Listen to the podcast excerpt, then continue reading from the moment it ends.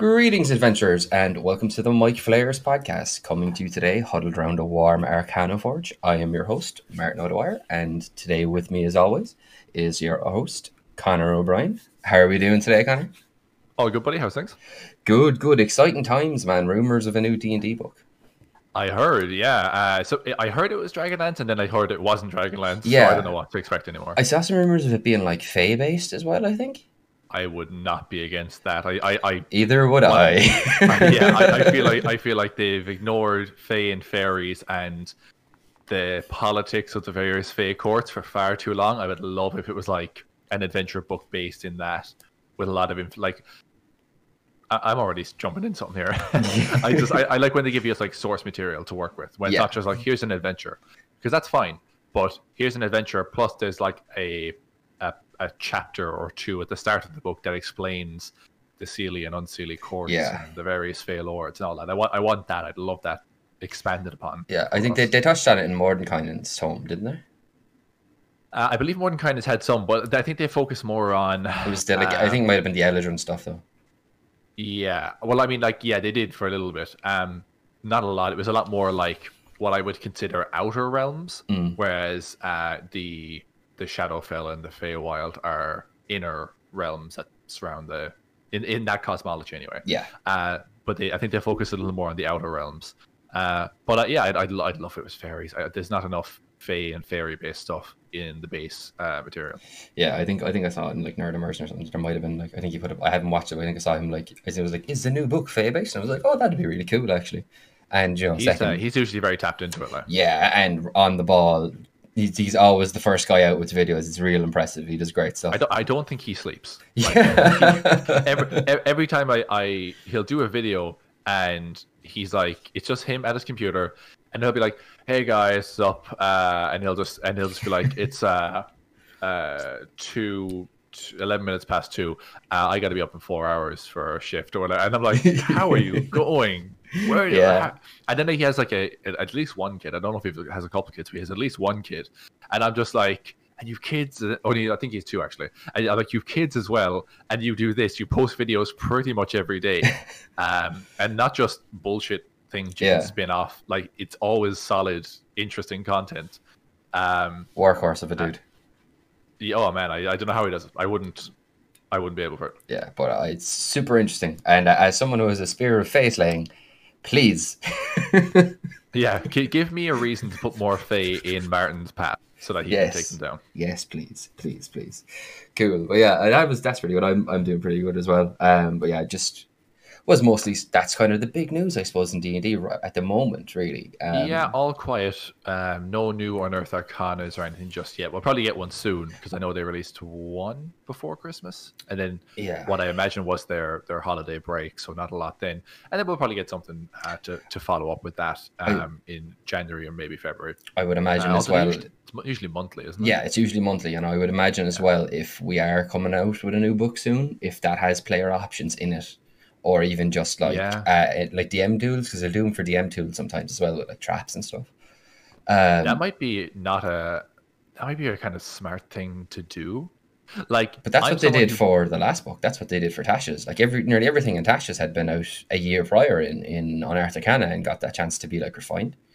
Oh yeah, what what I mean is like um they may not do like they're, they're not going to do a whole other Tasha's slash Xanathar's. yeah, true. Not not immediately after. Yeah, Yeah, not immediately after. But what I'm saying is if they did something like um what's the the Greek the Greek Oh, one that came out? uh, Mythic Odysseys of Theros.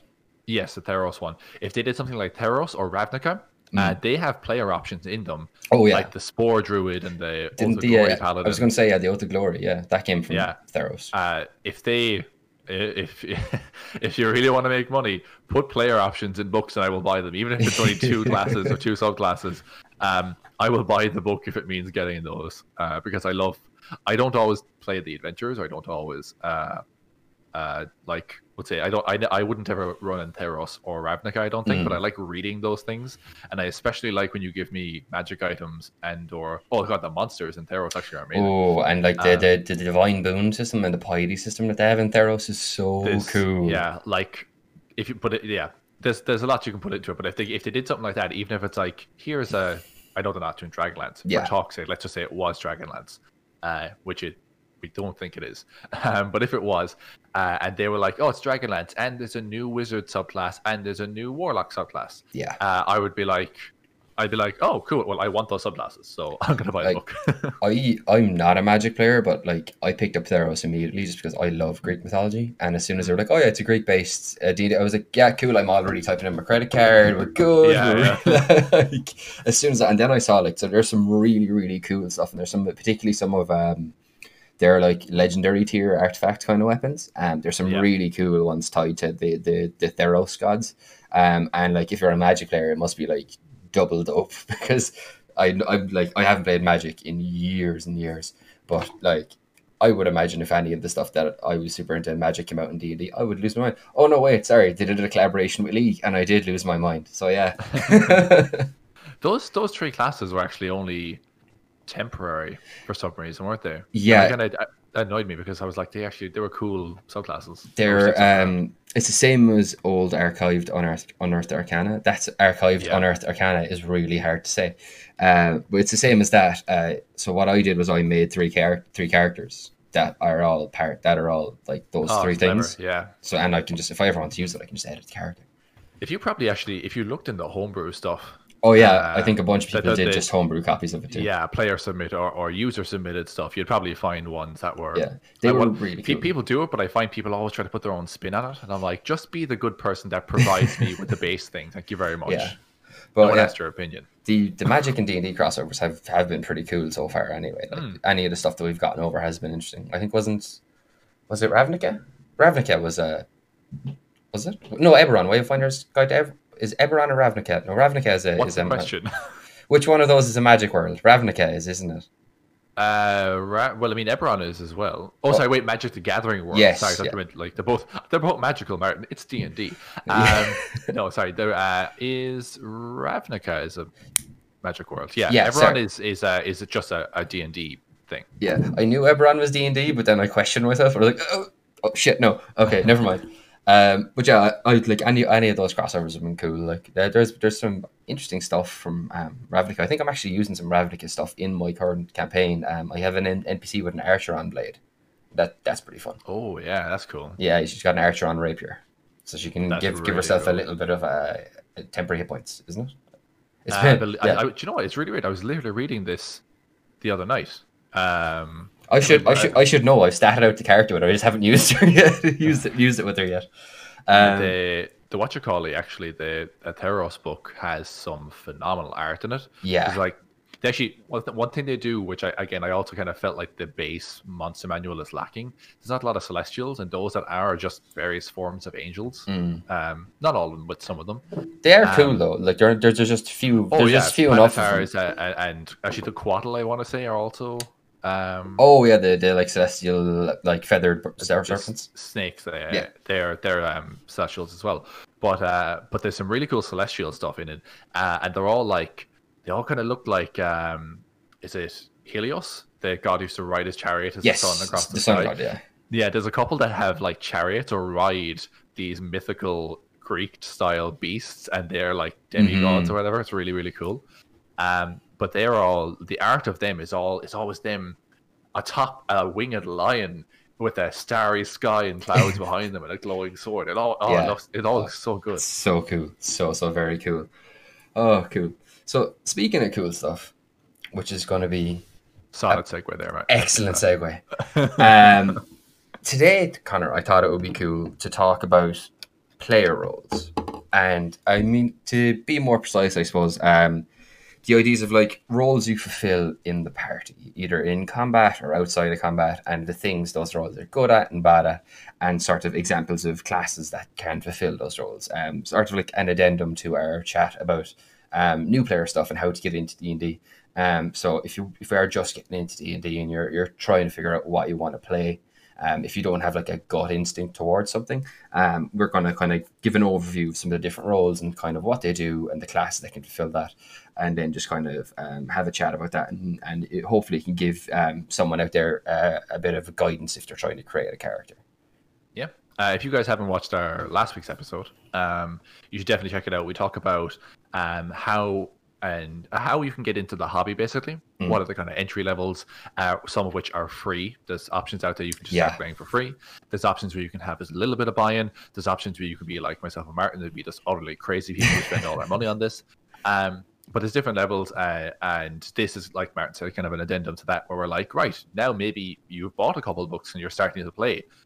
What character do I play? Mhm. Uh, and this will kind of, I think, fill in on that for for anyone who's wondering. Yeah, um, and this would be something that um, would be an ideal kind of thing to to read, to watch, or kind of have a, a listen to before going into like a session zero, where you're all kind of getting together to talk about what you want to yeah. play and characters you want to build and that kind of stuff, just to make sure you're on the right foot and you know what you're getting into. Because I know, like I've I have made that mistake before, where I where I picked like a class or a character. Like I, I, I I started out monk and I, I just couldn't understand it or I didn't get it or I built it wrong and I, I wasn't liking it, so I ended up switching to fighter, which suited me much better. Um, so I think if I like having that kind of guidance around then or around when I was making my character at first, I think that would have been helpful. So I think it'd be a, a fun thing to talk about too. Yeah, same. I, I when I first started, I played uh, Ranger, which worked out fairly well for me because I just wanted to be the Green Arrow. I was watching Arrow Yeah. on CW at the time, so I was like, I just want to be the Green Arrow. Uh, and Ranger worked out pretty well like that. But um, I also like knowing what I know now of the game. I was playing that Ranger so straight and so one-dimensional. Like arrows, I just shot arrows at everything. if there's a baddie, I shot an arrow. If there's a chandelier, I shot an arrow to knock it. If there's someone fleeing, I shot them in the leg, in the leg with an arrow. Like that's all I did. And I feel like knowing what I know now, I'd be like, oh, I know there's way more that a ranger can do and or Mhm. be, uh, and that you can you can have more roles than just be the guy that makes people into pin cushions. Oh hell yeah! Um, I think a, a very Joe. I'll I'll leave that what I was about to say to when we get to one of the player roles we're talking about because I think it's a good one to bring Yes. up because it's unusual. Okay, Alright. I'm- I'm interested. Cool. So the first one that like uh, the first one that jumped to my mind when I was thinking of player roles, and it's not even one I play often because it's not super my style, but it's the glass cannon. It's uh, it's one of your traditional ones. It's one uh, that's very appealing to a lot of people. Um, the name glass cannon comes from the fact that you've a really high damage potential, but you cannot take a hit, not to Yeah, save your life. Low hit points, low Yeah, armor. E- yeah. Exactly, exactly. You might have some mitigation options, but overall, you are not the person that needs to be up on the front line where everyone is swinging axes. it's the kind of thing where if uh, if uh, an enemy barbarian or an enemy knight or something like that walks up on you with a great sword, your next move should be to get away as quickly as possible because you will not last long. I'm going to introduce two phrases that are key to this class um, and involves a bit of homebrew but bonus action drink a health potion. Action disengage. Yeah, yeah, pretty much. that's that's your key when someone comes up to you with a glass cannon or if you've any anything that any movement abilities. Um so glass cannon for me i thought of um rogues was was what i thought of. Um and uh, sorcerers for me were the first two i thought of. But i think that's probably just more to do with the classes i've actually played with um, and have like memories of them doing ridiculous shit but uh, kind of what, what comes to mind for you when you think of like a glass cannon in d&d Uh, well, yeah, my uh, my mind definitely goes towards spellcasters first, Mhm. um, because all like there's, there is all spellcasters have at the very most a D8 um, hit die, uh, which obviously determines how many hit points you have as you level up. Mm. Um, like with wizards, wizards being the lowest with a D6, which is crazy, crazy few hit points. the definition of glass cannon there i think you're Um, Oh fine my god, yeah. Uh, the glassest of cannons. Um, and then sorcerer and stuff as well. Uh, bard, maybe a little bit, depends how you spec them, because some bards can wear armor Yeah. and stuff like that. I don't think I'd necessarily Um, class. I don't. I don't think Bard necessarily has. Well, I suppose it can depend on your subclass, but in general, I don't think Bard necessarily would be the damage output that I would put in Glass Cannon, though. Uh, well, no, that's fair, actually. Yeah, sorry, I got caught up on the casters thing. Probably not that. Uh, Druid, actually, Druid. A druid for sure. Although I, Yeah. yeah. Circle of the Moon Druid, though we can just put that can Well, be Circle of the Moon Druid. At, at one point, is just unkillable. Like As we all know, it's that's over. cheating. yeah, sir. Uh, that's cheating. Twentieth level Cir- uh, Moon Druid is is cheats. It's not cool. yeah. Well, I mean, But like, it's very cool. But like, you'll break your dungeon master's heart. Well, all all of these, we'll say the wizard, the sorcerer, the druid. Mm. Uh, the three of those I would class as glass cannons. They can do Absolutely. insanely powerful spells to do a high damage output, uh, but all three of them have relatively few hit points and typically don't wear armor. Yeah. Um, now, that being said, like you said earlier, some of them can have ways of like mitigating that. Um, for example, uh, casting shield, casting counter spell. Um, if you're an abjuration blur. wizard, you you get that. I forget what's called the abjuration. Uh, the abjuration shield that you kind of get as an abjuration wizard. That's kind of constantly on, and it's like a buffer of temp HP kind of. Mhm. Yeah. Uh, I will see if I can find that now. Let's find out what's called at least. Uh, Arcane Ward. That's it. So you kind of you have a few things there that will give you the abil- ability to shrug that off as well. Uh, like you said, uh, the wild shape portion of a druid is a good way to, if you're in your human, I say I say human, your hum- humanoid form, and you take a few hits, and you're like, oh, I've only got 20 hit points left. Uh, great, I'll just uh, I'll, I'll wild shape into a T Rex, and then or a giant ape, and then I've got a 100 and something hit points when you got a giant ape. Uh, so it's a good way to like mitigate that, and they're like, okay, I'm going to stop casting for a while, and I'm just going to smash things with my giant ape fists. That happened in my game last night. Wa- was it Mike that did it? Yeah, yeah. yeah, Um, because he used to do it in my campaign as well. He, he, he used polymorph and he turned into a giant ape. yeah, and he'd be but like, see, in this game, he has a he has a fire spirit that doesn't have the immutable form feature that every other elemental has, so it can be polymorphed. that's so broken. yeah, that turned into a giant ape fair quick. Oh, ah, see, I, I warned you about this. I told you when Mike comes into your game as a spellcaster, watch him. He can't be trusted. He'll he'll find these little fucking loopholes. no, I know. I, I I'm angry yeah. for you. to be, no, to be fair, it's cool. It's opened up a lot of um, cool visual stuff because I, I, I say that even when he polymorphs it narratively, it still looks like a fire spirit, but like an ape fire spirit. That's really cool. Yeah, yeah, Fuck. yeah. And I'm like, uh, I'm I'm stealing visual inspiration from all the tail beasts from Naruto as well. So it's just like, oh, this is Yeah. perfect. Oh, I'm watching. I, I'm I'm getting quite far. I'm like 70 episodes, 70 something episodes into Naruto mode. Very nice. Um, I'm enjoying it immensely. Yeah, but um, we'll uh, we'll continue with our Sorry, list here. we'll, we'll go on to that. But Yeah. yes. Um, Once we're finished Yeah, this, we'll have an Naruto chat. Um, those, those are all the, the typical glass cannons Yeah. I would have gone for, and like you said, they ways of mitigating it. Uh, the damage type that they that they Totally. take, even though they have very few hit points, typically, yeah, um, you can mitigate that stuff again. Another thing, like you mentioned, rogue. Rogue is not something I would have considered a last cannon, but I'm like that. They absolutely are, Yeah. especially like same hit die as, uh, as the ones you mentioned as well. Same hit die. They typically have a light armor. Now, again, you can go very very high Yeah. dex and get a decent armor class, Oh yeah, but you have relatively low hit points. But then your sneak attack is your Yeah. that's the cannon part of the glass cannon. You're doing a ton of d6s in damage. and they're given um, a little, a few, a couple more damage mitigation tools because they are at least have the option of being frontliners. Um, as as a standard, like you'll quite most rogues, um, will take will take up either the, the, will take up the double daggers. Like mo- a lot of them will. Yeah, but you can go um, Oh, archer. and take Oh, yeah. rapier. Oh yes, And you can absolutely be a front line as well. And I, I could be wrong actually. Am I? Hmm, If you get, if you Uh, get your if you take the right feats and have the right armor and the right mixture of um That's the thing. fighting style Play, stuff, uh, you can get a rogue like up to like twenty armor class in in like light armor. absolutely, yeah. Oh, like very, very achievable, achievable, very Yeah. achievable. Particularly if any of Um, your gear is magical. Uh, yeah. Oh god, don't even get started on that.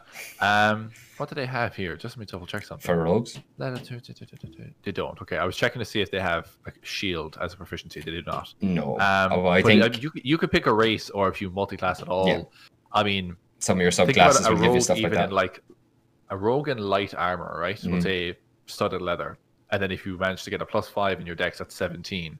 Multi-class, a couple levels into fighter, get a fighting style. That's another plus one if you take defense, and then uh, Take dual wielder, um, and that's a plus one when you've bought your dagger strong. yeah. Or uh, I was going to say if you're going the swashbuckler route again, uh, take the oh, the there's a feat. God, my brain is all over the place today. Uh, you know the the do is it a duelist feat? Uh, where you can like you basically use your reaction to add your proficiency bonus. I want to say. Um, Uh, is that the defen- defensive duelist? I think is that called? Could be. Yeah. Because duelist is is the dueling is the one where you get plus two damage to attack rolls from uh, Uh, when it you use a weapon in defensive one duelist, hand. yes. Yeah, You add your proficiency bonus to your AC as a reaction when you're wielding a finesse weapon Yeah. and nothing else, I believe. yeah. There are so you can get, get up there and like uh, Yeah. it it is absolutely possible. And like I think as well with rogues, it is because they tend to be closer to the front lines where they can actually be like like a, fr- a frost giant can reach out and just go squish. I try. I tend to think of them like I, I always think of combat in like three layers. Um, and like there's front line, middle, and then back line. You know. Yeah. Um, and I, I always think of rogues as being in the middle, Totally. uh, because occasionally they're they're going to want to get right up to someone, use that that uh, that flanking, or use the fact that your your paladin or barbarian is in close quarters with this creature, run up, stab, and then run away, Yeah. um, and get that sneak attack. So they're they're like uh, second line creatures or, or classes, I should. I say. think you bring up a, a really good point there, and that's in, in terms of like how you want to play your glass cannon. Where we we talk about like you've a high damage output and you've low survivability. So ideally, you want to be as far away from combat as you can be, while still able to uh, output your damage. So if you're a rogue um, and you're using daggers, you're unless you're throwing them, um, you're going to need to be right up there. Um, in which case, you're going to need to be uh, careful, or you're going to need to kind of go in and out, kind of phase in and out of the, of the front lines, like attacking, kind of. Um, Yeah, it's it's going to be a case uh, with your with your dash ability. Yeah. That's pretty doable. It's run in, hit someone, run back. kind of thing. exactly. Yeah. Um, with your with your spellcasters, then um, I think you want to at them. I think like the closest you want to get to the front to like where the, the big where like the front line of the combat is, or um, just in general is like medium range. You want to stay far back, you do not. You never want to be in that front line. blast your spells. Yeah, have all your your your fighter, your paladin, your bard, ha- or your, your barb. Sorry, Yeah. not your bard. Uh, have, the- have them all in the front line and have them engaging the enemy that Yeah. they're like occupying them, and then you're hanging back and you're slinging spells from at a distance and doing a ton of damage with them. Ah. Even cantrips at higher levels are multiple d8 or multiple d10s in some cases. You know, Hell you yeah. can do a ton of damage just by hanging back and I do believe you range on 'em. absolutely wrecked Lug with a, a 12th level poison spray there a few months ago. yeah, oh yeah, sure. Tankiest member of our entire party, and I was just like, oh, oh god, oh no. yeah, not against poison, so just uh, Yeah, poison into the face. that was rough. But um, yeah, that's that's a, that's a perfect example of like a kind of a glass cannon because he you played that whole thing where he was hanging back and letting the big tanky monster come after us, and we had to deal with that and then try and deal with him too. That was very much his. Uh, his for for context, we I had a a, a necromancer. Uh, and he had a flesh golem as his companion, and he would send the flesh golem in to engage in close quarters, and he would kind of sling spells from behind. Yeah. That's because I know that he's not nearly as tanky as the flesh golem, so I let the flesh golem take the hits. Um, also, I don't care if the flesh golem dies because, but I care if the baddie dies. I want the baddie to try and survive so that he can live to fight another day or live to taunt you another day. hmm Yeah, and that's that's sort of like uh, I just thought of there because that, that's basically the perfect example of how you want to play your glass cannon. Is you want to let your you want to let your your more uh like your your uh, your allies with more hit points, better armor class, um, who kind of specialize in that melee up front combat. You want your fighters, your barbarians, your paladins, your your martial classes. You want to you want to leave them handle the upfront and kind of be that meat wall between you and whatever horrible beastie is trying to like tear your insides out. Yep. It's worth noting actually as well, as well as being like the purpose of what we're talking about now is a glass cannon. It's someone who doesn't really get into the thick of it, but can hang back and, and just, you know, destroy people over a wide range or a Mhm. wide area um, at, at a distance. Uh, it's worth noting that whether you're talking about druid, uh, rogue, sorcerer, wizard, those four we kind of mentioned, um, all of those have other specialty uses as well. Like rogues are very good at picking locks or sneaking Mhm. in and scouting ahead. Um, uh, what's it? Uh, wizards often have a lot of other, and, and sorcerers and uh, druids often have a lot more spells that are not just damaging, but can be like, oh, I need for someone to be smaller to fit through this hole. Mhm. Oh, I can cast enlarge or reduce enlarge and make them this tall so they can walk Exactly. in through the little little crack or whatever. Uh, druids have healing magic, which the other three do not have. Um, and can well it depends what class subclasses, but we won't get into that. Mhm. Uh, but druids have healing magic, so they can also kind of serve as a little bit of a back uh, Yeah. a, a backline They're- healer. they're good healers too. front. They're good Yeah. healers. Um, as well, then um, with nope, it's gone. I had a point there, and it's entirely gone. It was about the other two. Sorry. Oh. nope, that's just not that's just not happening today. Um, but in that case, I think um, so. Yeah, just yeah, in summary, glass cannon. You have high damage output, low, relatively low survivability, hit points, that kind of thing, and you want to try and keep your your enemies at a distance so you can just pepper them with spells and kind of deal damage and, And let I think that the four recommendations are Mm. your druid, rogue, sorcerer, wizard are kind of the four that come to mind when I, I think of glass cannons. I think I, I think and out of all of them, probably the most glass cannon of all is the wizard. Oh, hands down. no armor and a d6 hit dice is uh is tough. Yeah. It's very very tough. The trade off is you can cast disintegration.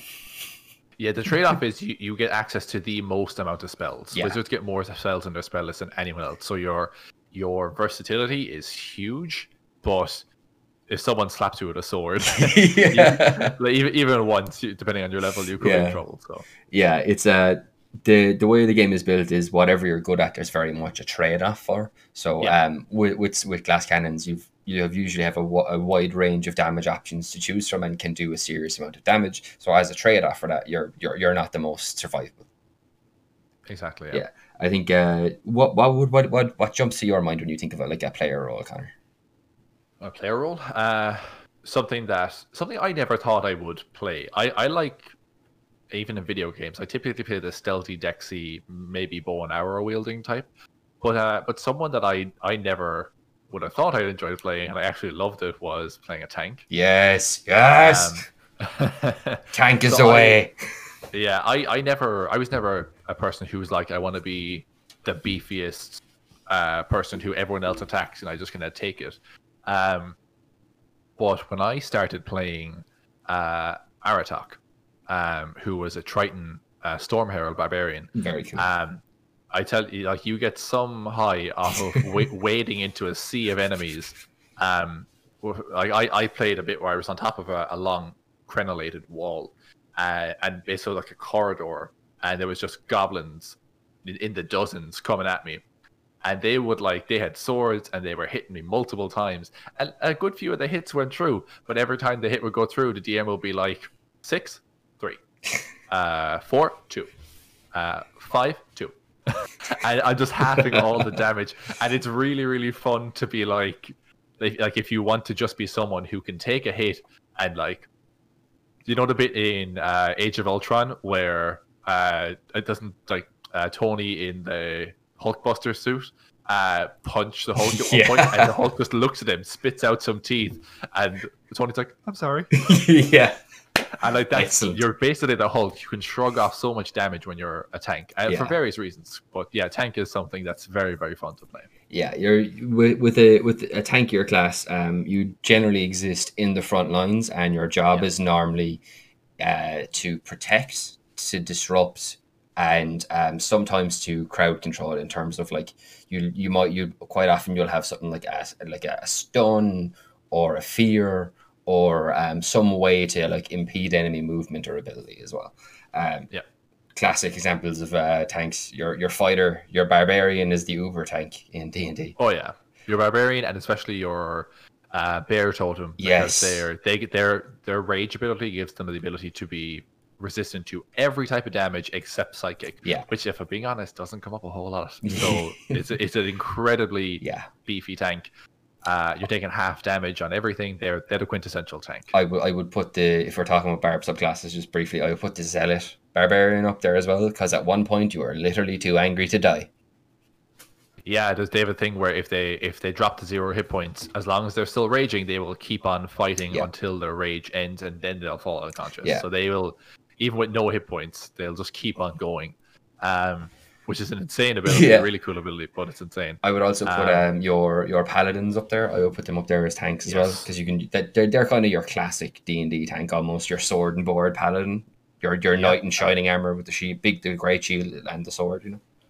Paladins and fighters uh, have uh, proficiency in all Yes. um, all armor and weapons, meaning that uh, once you kind of get the gold and afford it in game, you can have full plate armor, 18 armor class, take a fighting style that is your defense, that's uh, 19, and then we have a shield, maybe a plus three shield. So, um, and then you're having 20 plus armor and a base. And then, like you actually, one that's one thing you did. I, I stupidly gave you a plus three shield in our previous campaign because I rolled it on a random table Mhm. uh, and then decided, you know what, Conor, you're going to commit to this. Um, but like that gave you 23 armor class as a base, and then Um, you used to cast uh, spear. Uh, haste. Uh, Shield of Faith and Haste were the two Shield ones I cast, and they both boosted my AC. Yeah, you cast was Shield of Faith that concentration as well. Uh, I I would alternate. because No, you don't, yeah. haste is a third level spell, whereas Shield of Faith is only a first. But and both so you would two. shield of faith, and then that's another plus two. So you would have a base of 25 armor class in- when we were in like the 16, 17, 18, 19 levels Yeah. uh, towards the end. And it was absolutely insane. One of my- And you would you would take it and the thing is, even when I'd hit you, like first of all, even at that level, a lot of like monsters uh, that you would be put up against would have plus 10 or more to hit, and I was still failing to hit you an awful lot of the time. Uh, I'm sorry, I can't keep like- a straight face because I just remember how ridiculous it was. Yeah, it's fun. Being a tank is fun because it, you're kind of ignoring one of the core components of the game, which is like taking damage in, in a fight.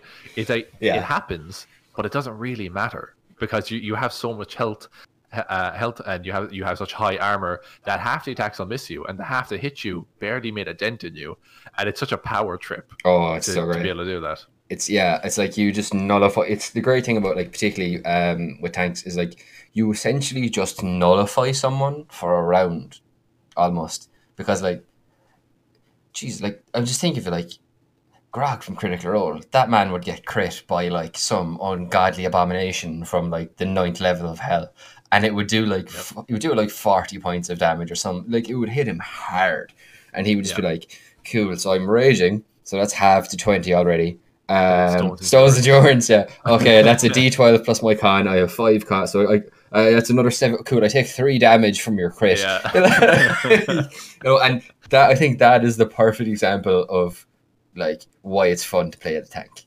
Like, and Yeah, you can oh, yeah. just you're just all about making everyone pay attention to you and try and focus on you so that everyone else can do what they want to do, and you just What's that? What's that people. feat that Ross took? which one? uh, is a heavy armor master. Yes, It is. yeah, yeah, Okay, this is like if okay, if you were to read this, right? And honestly, I read this myself, uh, and if anyone else reads this first time playing the game, you might think uh, three points of damage. Um, it fucking stacks. So what this thing does, heavy armor master feat. While you're wearing heavy armor, bludgeoning, piercing, and slashing damage that you take from a non-magical weapon from non-magical weapons is reduced by three. So you take three points off. Someone hits you with a, with a sword, uh, and they do 12 points. They do nine points. That might only seem like a little bit of health off the top, right? But again, if you're getting hit multiple times in a round, that stacks up so, so fast. Uh, it's just ridiculous. Yeah. And there was a time Ross was playing, uh, was it Velas? Velas, yeah, his uh, Dragonborn Paladin. His Red Dragonborn Paladin. Was it Red? Uh, yes, wasn't yeah, he was, yeah. Yeah. So Red Dragonborn Paladin. Uh, and we were in a room, and there was a ton of enemies, and we're it was just a big mob. Loads was- of us were kind of thrown into. I know exactly what it was. It was it was a room of animated armor because it was me That and was it, it, was me and him went into a room because there was like I think there was a, like an, an axe on a st- it was there was an axe on the stand. Was That's where I got my axe room? Yeah, yeah. There was an And axe then, on the stand, uh, and we went. Portcullis came down. Yeah, and then like Port Portcullis comes down, and there's just suits of armor lining the walls on three sides, and we're like, no, two sides, and we're like. Oh crap! I was like, okay, we'll lift this. We're strong, and we go to lift it, and then all the suits of armor just came alive. And I was at, say, I was at one end, and he was at the other, and he just walked through the middle of the. Like, Yeah. took an opportunity attack. Who do you And the DM was even like, "Okay, you're gonna take like five opportunity attacks." He's like, "Yeah, that's fine." Okay. and then he, he, I think like at least three of them missed, Yeah. and the two that hit him bit did no damage Nothing. because again he's taken off three points of damage on each one. Yeah. and he It's just insane. he just walked to get in position, turned around, flame breath. That might be the cockiest thing I've ever seen anyone do in D and D, and I, I to this day I still love it. Oh, it's it one was- of the best things I've ever seen. Oh, it was so perfect. Like, and the fates were just with him that day. And like, that's what you do with a tank is that you just okay, maybe not that because that's a bit irresponsible. But like, yeah, you just you try. I mean, yeah, you'll you'll try this at home now, and Yeah. you'll get five immediate crits on you. I know, yeah. Um, no, uh, what your your main duty, your main job is to stand in front of the squish, which is that your glass cannons and your your spellcasters and your healers, and you draw fire from them. And the, your ma- the main way to do it is by pissing them off so much by just not going down, and then you hit them really freaking hard back. yeah. That's kind of tanking in essence, really. You're you're the disruptor, the protector, and occasionally the damage.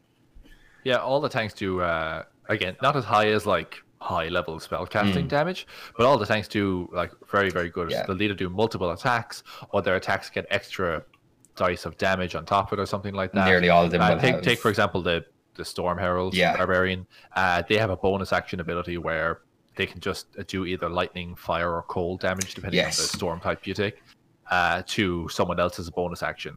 Um, is it Berserker Barbarians when they go into their frenzied rage get a bonus, Bonus action, action attack. additional attack? Yeah. So it, it, they, they do a lot of damage as well, but their main thing is I can stand here surrounded by five people and they can keep hitting me with swords and axes and everything else and claws.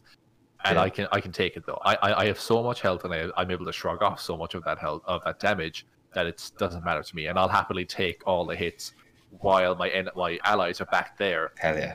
throwing spells, healing me, and all that sort of stuff. Absolutely, and that's a great segue into what I think is what I, I think that we're doing. Our, I think we've accidentally gone in order of sort of the three three of the core, but also I would count as some of the most important roles you can play, Mhm. which is the damage, the tank, and this one is the healer.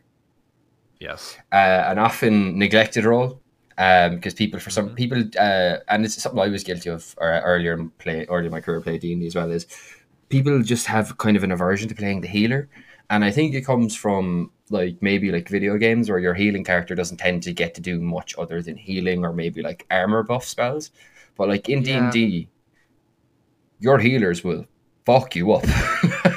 Oh, fi fifth edition uh, uh, uh, clerics are insane. oh my! They like, have they can churn out so much health, uh, and then as well as that, they also get really destructive offensive spells as well. I like have two words: inflict wounds.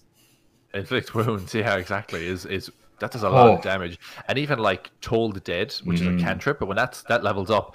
That uh, Toll the Dead, uh, I believe, has the effect where if the enemy already has taken some damage, instead of rolling d10s, you roll d12. Yes, yes. And again, that scales up like other cantrips, and you're rolling a Yeah. bunch of d12s off necrotic damage, which is yeah. insane. Is that was is that three d twelve by level twelve?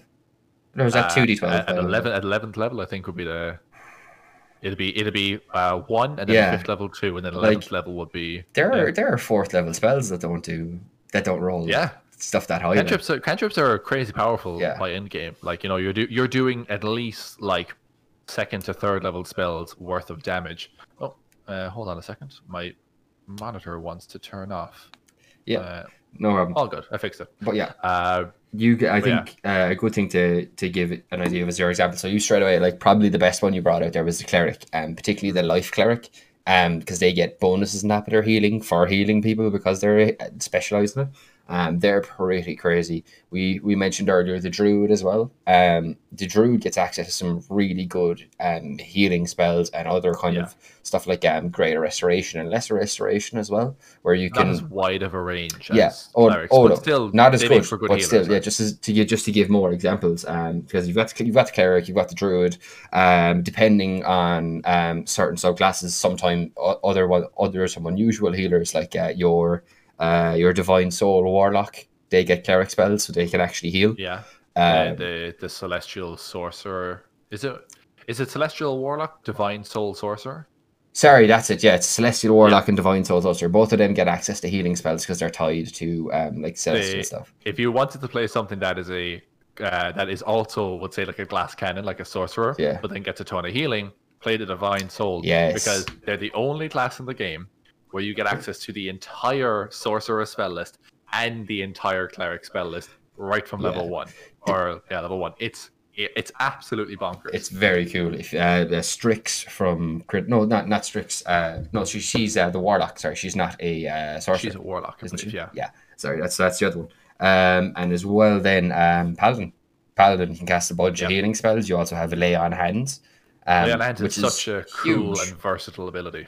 Hell yeah, lay on hands. You can neutralize. You can. Uh, you basically get a. You get a, a, reserve of hit points that you can expend to do certain things. Uh, obviously to heal, but you can also. Um, you can sacrifice five hit points from your total of um your lay on hands, and you can just neut- straight up neutralize any poison as an action, which is And crazy. The amount you have is equal to five times your level, which is like by tw- by twentieth level you have hundred hit points just in a pool that you can distribute at will. it's it's very very useful and a lot of the times as well um if you're playing a paladin you can use that to keep yourself tapped up so your allies can focus on healing other people um, and it also frees you up to use your healing spells on other people as well. Because you, you can you can self sustain with your lay on hands. And even if even if you don't use that you can just go out and straight up use your lay on hands. Like you, it's it's a fantastic way to supplement your healing with your own spells, and then if you run out of spell slots, you still have your lay on hands that you can you can do stuff with. So I wanted to I wanted to give an honorable mention here for one of my favorite tanky classes that's also a healer. Oh, excellent. Um, this this cr- bit of crossover between the, the tank and the healer here. Uh, the Forge Cleric. yes. wanna play oh my god, a- I a love healer, the Forge Cleric. That's it's so so cool. So the Forge Cleric, two of the coolest abilities it gets here, right? By sixth level, we'll say, mm-hmm. um, is at first level. You can uh, you gain the ability to imbue a magic uh, into a weapon or armor at the end of a long rest. You touch one mod- non-magical suit of armor or simple martial weapon. We- uh, weapon. God damn it, Conor. Use your mouth. Um, until the end of our next long rest, uh, or until you die, the object becomes a magic item, uh, granting a plus one bonus to AC if it's armor, or a plus one bonus to attack and damage rolls.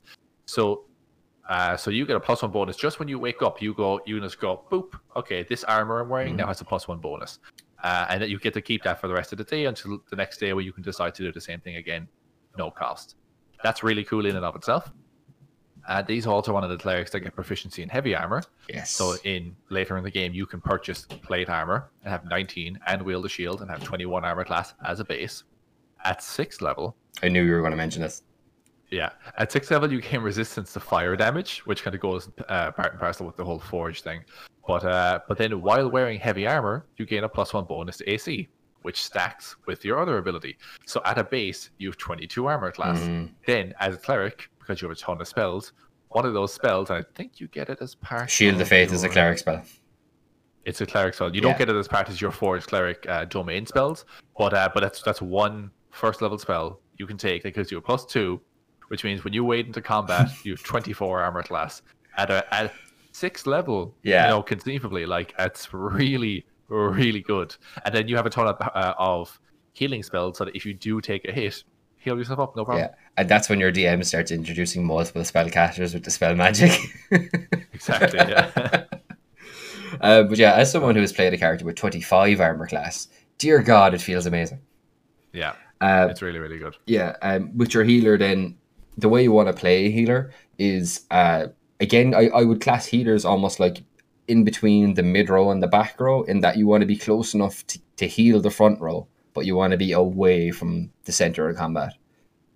Well, I would say it can go either way based on the subclass. Like some of the take for example, Oh, the sorry, Forge Cleric of course, here, yeah. They get the extra fire damage on a weapon attack. Yes. I mean, uh, I mean, I believe it has to be melee, does it? Uh, I, I, I think that's No, that, that's is that their version of divine strike. It is a divine strike. Yeah, They so get it for every- fire damage on weapons. Yeah, I think most clerics will get some something similar where when you hit someone with a melee weapon, you'll do like an additional die of radiant damage usually. I think. Uh, it yeah, it depends on the subclass. Yeah. I, I think actually nature ones get to pick between uh, lightning, That- fire, or cold. or oh, whatever. that's very cool. That's very It's, very cool. pi- I- I- it's not even like at the start of the day. You just pick when you make the hit. Which is Oh, really, really that's cool. so cool! I, Yeah, I need great. to I need to read Uh, Nature Cleric again. I know, right? But uh, but like, we'll say some of them have uh very di- so they, they always get a divine strike at level 8 Mhm. Um, some of them get an ability to augment a weapon attack with some additional damage, and the type of damage differs based on the subclass. And then other ones will be like, uh, if you're if it's a like the knowledge cleric, for example, Mhm. they get to add their wisdom modifier to the damage done by cantrips. Um, so right, you normally wouldn't add that in, Yeah. but you could you could hit someone with a cantrip and do your your three d eight roll or whatever, and then you could you might just add an extra four or five on top of that based on whatever your wisdom mod is. Uh, and again, that stacks up and that is for free. Hell yeah! So that's kind of the uh, like th- that kind of dictates which is this you know subclass meant to be more of a caster or more of um or more of a combatant like a martial character because clerics do straddle that line a little Yeah. bit and then based on that you can kind of judge right if i'm more of the castery sort i should probably be hanging back in like two or three uh th- those two or three rows but if i'm more of the combatant Your sort war i can be up close in the fight cleric.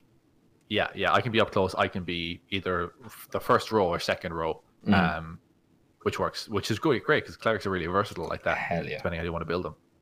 Uh, yeah, and yeah, but just in uh, I suppose if you are if you are going for that life cleric, that classic healer, in general it is kind of your your job to like stay out of the fray. But uh, yeah, hell yeah, if you're Yeah. if you're uh, if you're you, playing, you, you need to stay standing because if you go down, there's no one to get you back oh up. god, yeah. But like if you're if you're playing like a war cleric, uh, like you're given proficiency with martial weapons for a reason, my friend. Pick up a great sword and have a great time. Yeah, yeah, totally. Oh, that that's a t-shirt. Pick up a great sword and have a great time. on it, we're on it. Um, cool, yeah, but yeah, that's that's kind of your classic healer. And again, like um, probably the epitome of the healer in D and D would be your um your life cleric.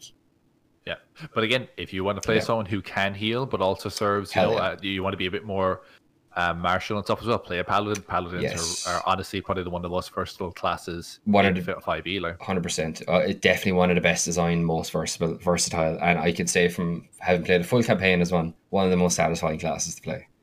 oh yeah, you Uh, do a lot of damage output. You do a bit of healing. Uh, you do a bit of tanking. Got They, they really cover a lot of roles. A lot of utility as well. Um, they're yeah, a lot fun. of utility. Know? Um, no, I think the next one, which is a good one to talk about, because uh, you had some thoughts about this earlier when we were when we were talking about the software. Um, so I think I might leave you lead off with this, but it's it's uh, it's your your range damage character. So you're you're like you're you're for, I suppose lack of a better term, you're your sharpshooter, your your your sniper.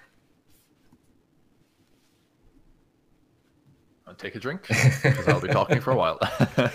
um, uh, yeah, so um, these are definitely your your row three. Um, they'll be your far back. Um, range combat in this game can, based on depending how you play it, can be very very powerful. Um, you know, uh, if you play, especially if you play someone who's like again, range kind of fits in, I think, with glass cannon a Mhm. little bit, but can also be a little bit more on the specialist route, depending who you. It's hard to say, really. See, I, Range can go into a lot of different people. see, Uh, I suppose you could.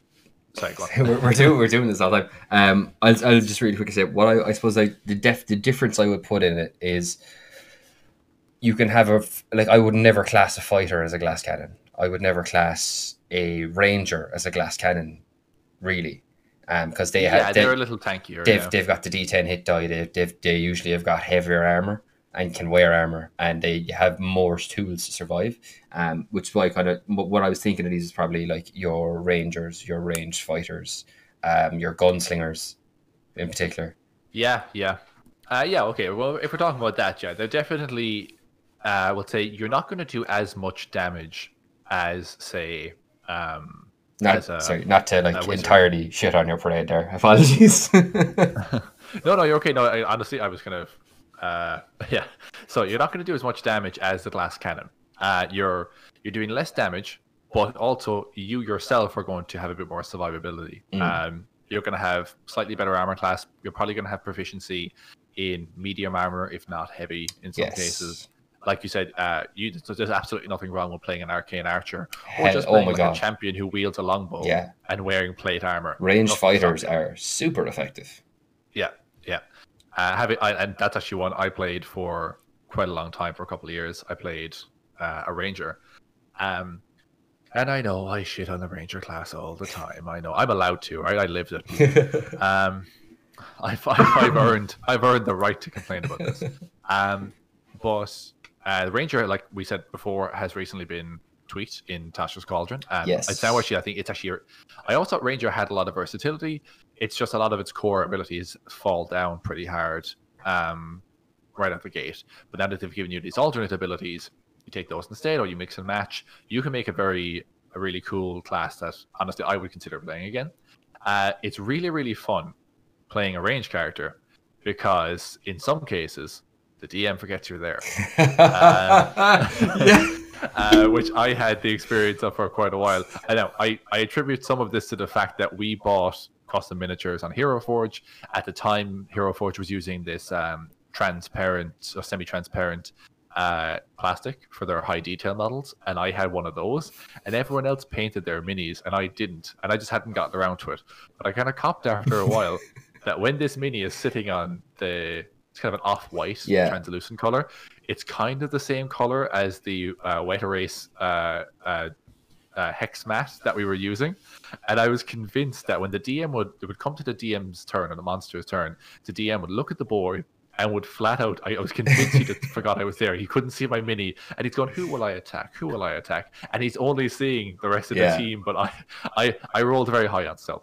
Um, but uh, but yeah, like range characters because they're so far out can like obviously that was a very unique situation. Yeah. Uh, but because they're so far away, usually, I mean, any short bow, long bow is going to put you easily uh, like 100 feet out. You can Oh, be hell yeah. comfortably 160, 80 feet out. Um, is it worth the DM's time to send a goblin or a hobgoblin or whatever out that far to go and get you when you're probably going to shoot him full of arrows three Yeah. times before he gets there? Yeah, like that's that's like most creatures can move like thirty to forty feet, like on Yeah, average. exactly, like yeah. that's that's like three turns worth of movement, or even or even worse, like that's like at the best it's probably like what thirty feet, so yeah, two turns worth. But that's using your movement and your action. Just that's that's that's two turns where you spend your entire turn running at this bowman who's going Yeah. cool. I have a target that gets bigger. Yeah, oh yeah, it gets bigger and it's just running in a dead straight Yeah. line right for me. Yeah. Of course I'm gonna fucking fire at that guy. Uh, So yeah, it's it can be great like in that case because you get to hang back in the third row, well out of range. Um in, it, if you take like the sharpshooter feat, you have better range as well than as long as you can clearly see the enemy and if it's a clear day or you're out in the open fields or something like that, there's absolutely nothing to say that you can't see an enemy 200 feet down the way Mhm. and easily shoot them because that's what sharpshooter lets you do with no disadvantage. Um, and you can be like very good. I'm actually worried about our upcoming game because I, ha- like I said this earlier on, I realized that I left Gavin, our blood hunter, who is a uh, bow wielder. Um, he hung back while a couple other people went to investigate something. When they got there, uh, an ambush was sprung on them, and now I'm like, oh, well, they won't be able to get to these other guys. Oh, and that's right, they're like 80 feet away, and Gavin has a longbow. so Gavin's just gonna stay exactly where he is and still be doing damage every single round. Yeah. And I don't care that I'm saying this, and he'll he'll listen to this and be like, "Oh, that's a great idea, Conor. I'll do that to ruin your game." Uh, he's gonna do it anyway. He knows what Yeah. he's doing. Yeah, that's I suppose that that's the great thing about range is that if you can abuse your range in that way, like Yeah, you you it's not, it's abuse. It's just Yeah. using what you have to your advantage. I, I suppose abuse is, is probably a, a, a bad way to phrase it. I suppose, but I, I, that's a, term. It's I only picked- abuse when it's been used against me. Martin. Yes. I'm allowed to do it all the time. Yeah, a, term I picked up from video games, unfortunately. Um, but yeah, if you can just like properly utilize that range, it's crazy because you can contribute the exact same amount that you would standing right beside the person from like a hundred feet away, and you ain't taking damage. And yeah, there's a spell might reach you, but there aren't that. There are like there aren't that many monsters with spells that can go like 120 feet. Like Yep. A longbow, like a longbow is a D8. It's the same damage as a, Mhm. a long sword up close. Um, like I played when I was playing Baskin, who was the, the ranger. Um, I'm honest to God, I, I genuinely think there was weeks, if not a couple of months, where I would just go without ever being hit. I would take no damage because I'd hang back and I just pick people off from a distance. Um, and it's also very satisfying.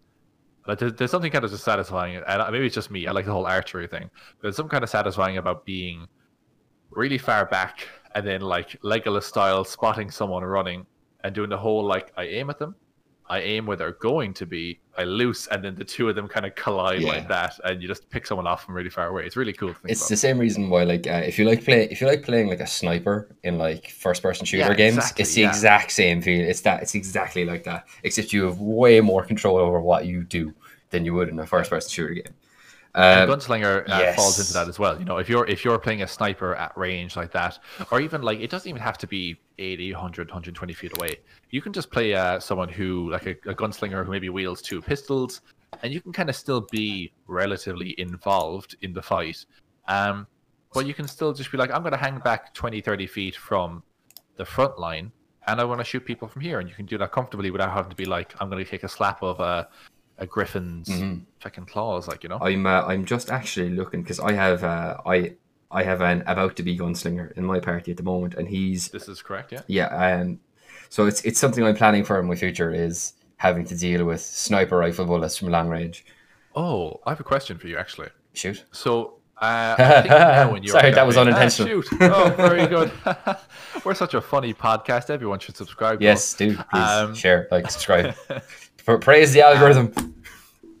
But you so I think now in your campaign, I, I'm not in it, Mm. but I, I hear things. We talk about a lot. Yeah. Uh, your uh, your people or your players, I should say, have now left uh, Sirith Lowry, correct? Oh, they're they're yeah, they're they're long gone there now. They're yeah. they left and then they had um some downtime and then after that downtime we, we actually had some players leave and some new players come in which is where Mike joined the party. So it's, it's been it's been about three to three months in game since they've left uh, and then they've been on their current mission for probably the bones of about a month and a half to two months just including travel time because they've been traveling to and from areas a lot. Um, but yeah they're, they're they're they're about yeah probably like the bones of two months into their current quest. So I was just thinking, when it came to obviously you're saying that your player is now about about to become a gunslinger. yeah his next Uh, level he'll hit his archetype Have has he been using pistols up until now? Yes, he has. He has been. Yeah, um, but he was a swashbuckler, and swashbucklers get um, martial weapons. Oh well, my, my question was more so how did you handle him using Oh, sorry. pistols in Cirith, Lau- Cirith Lowry, which is uh, for those who don't know a half underwater Yes, city um, of, of sea elves. And nearly the entirety of that particular arc did take place underwater. Um, I think a lot of the time, if I'm being totally honest, I forgot about it because if I pulled my earphones really hard. Because, like, you know yourself, you're running a game and you're focusing on initiative Yeah, and who's next no, and monster abilities. And, like, you'll often forget, like, oh, you know, this person's rage should have dropped because they haven't hit anything. Or this Yeah. this thing only lasts for three turns. Or, you know, thi- I need to make a con save for this person. And, you know, just a lot of the time, I kind of, when he pulled out a pistol, I just went, yeah, shoot. but, um, I think I probably gave some narrative in world reason for it at the time, but as well he um he fa- he has a, a flame tongue dagger, which is like a homebrew a homebrew thing I did, um which is basically just like a, a flame tongue sword, but shoot down into a dagger size. And uh, he's a big fan of that, so he, that got used an awful lot. And he uh, usually would go like flame tongue dagger and a rapier, and he would like stab stab Did that work underwater as well? The flame tongue? magic flames, Conor. Does it specify that in the item? Yeah. Yeah. Oh, okay, interesting. Yeah, I suppose. that- that- what- no. I, I, I don't I don't know off the top of my head, but magical guns- flames.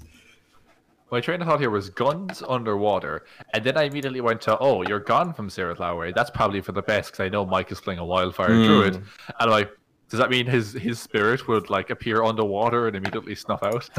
I, I don't think I'd be that cruel. yeah, Um, I had. We've gone completely off off kilter here. but completely yeah. off topic. But I had a I had an in-world narrative thing where they had a almost like a, a face hugger, but it attached to their neck and allowed them to remember this, operate yeah. and, and move on maneuver underwater without any impediment. Um, so I'd say uh, just for sake of people being able to actually use their shit, I, I think I would have ignored it even if I didn't write that into the thing saying, you know, it's it the flames cannot be extinguished by non-magical means. Fair enough. Cool. Um, and then like I suppose the last one is some the last one um I wanted to cover is something uh that we've kind of already covered. There's actually two, and we've kind of already covered them off a little bit, which would be your blaster and your upfront fighter. Um, your blaster is your um spell is your your mage or glass cannon spellcaster that has specifically specialized into like stuff like fireball, disintegrate, uh like lightning bolt, chain wizard a good one. Yes, evoca- it is basically evocation wizard. Yeah, it's that it's that exact subclass. Or Yeah. like there's a lot of um, sorcerers that can do that as well. Yes. Um, Storm Soul, Sor- Storm Soul, the Sto- Storm Sorcerer. yes. Um, they have a thing where if they cast a spell, they can strike someone with electricity within so many feet of them as well. Uh, one second, I'll you you go on. I'll, I'll pull it up here. Yeah, um, that one's good. Uh, I'm DMing one right now. The the uh, the wildfire uh, druid is an absolutely incredible blaster. Just melts things around it, literally, because you know often burns it alive.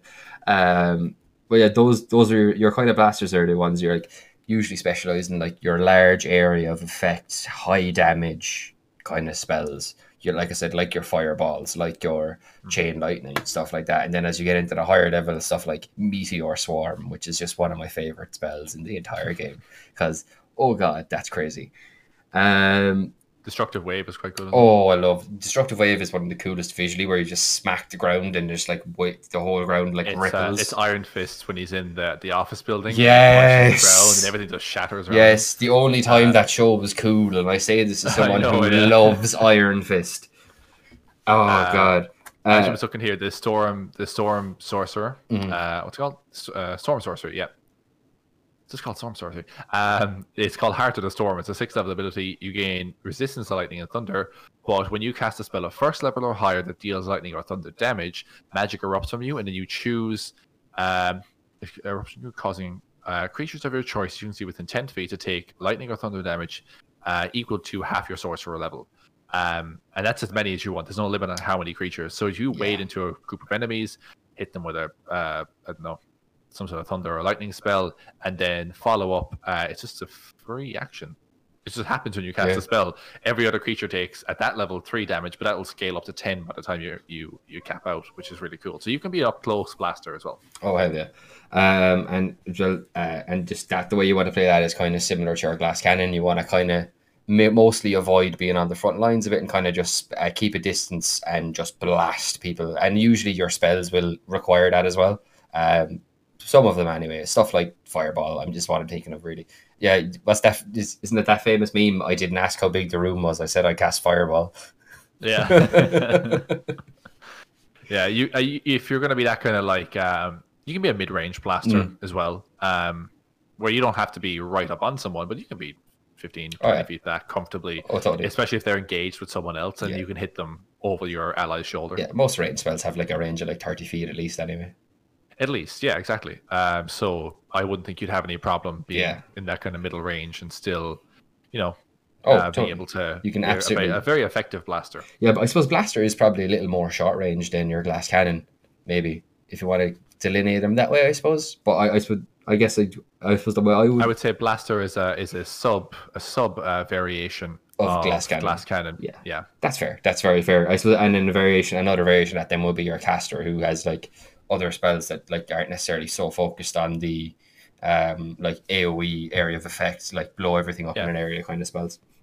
Um, uh, you can have uh, actually well that kind of actually works on a couple levels because just as an addendum to that, it can be like you can be uh, if you you know, we we call it the healer, you can more generalize that and call it support yes, and play something like an abjuration wizard or someone who can cast haste or or um, shield of faith. I think shield of faith's yourself actually, but you can cast haste Yeah. Or a bunch of other spells that will buff out. You can cast enlarge. I think support is also where Bard is king.